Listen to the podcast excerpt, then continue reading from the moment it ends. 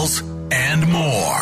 Wicket's World on Laser 103.3. Powered by SNC Automotive, your best option for remote starters online at scautomotive.com. Apparently, some people are happy after the results of Week 18. I don't know any of these people who are NFL fans, but here's how it sounded. Patrick's looking left the whole time, under some pressure, scrambles out of there, and shovels it forward to McKinnon. That's his ninth receiving touchdown. Going to run a little option. Howell, foot in the ground, nice cut. Howell is in.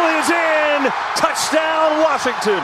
Second and goal. Mattison, he's in for a Vikings touchdown. The season comes down to a snap, and Goff is looking to throw it. He throws it. It's caught for the first down by DJ Chark.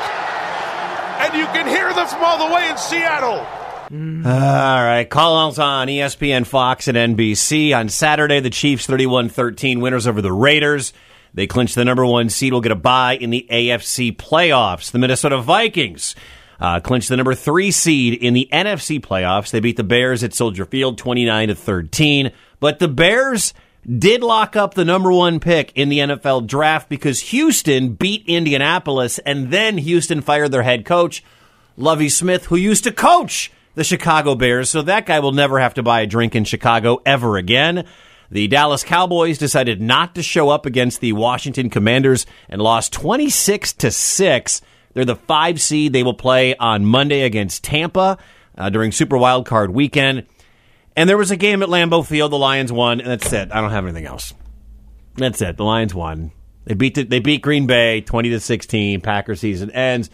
Aaron, mean- Aaron Rodgers now has to figure out if he's going to want to play again. Did you want to sing the Lions theme song again? No, one one time singing the Lions fight song "Gridiron Heroes" is enough. If you missed it, it'll be up on our podcast, laser1033.com Oh yeah. dot com after the show. Uh, by the way, the first playoff game will be on Saturday at Seahawks and Niners. The Seahawks got in because the Packers lost. Heather is wearing her Seahawks jersey today. So ironic. You wouldn't wear it for two years. Happened to wear it this morning. well, it's a day of celebration. Uh, Wicket. We're both wearing green. And I think My green is just winning. Uh, you do get the the national audience gets to see Brock Purdy, uh, the former Iowa State quarterback, and the 49ers. They will host that one. It's the first game, 3.30 on Saturday in the NFL playoffs.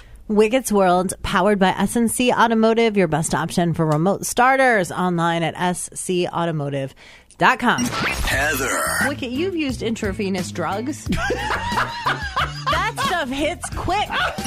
Wicket. I know how to shake a popcorn bag. Do you, though? Mornings on Laser 103.3.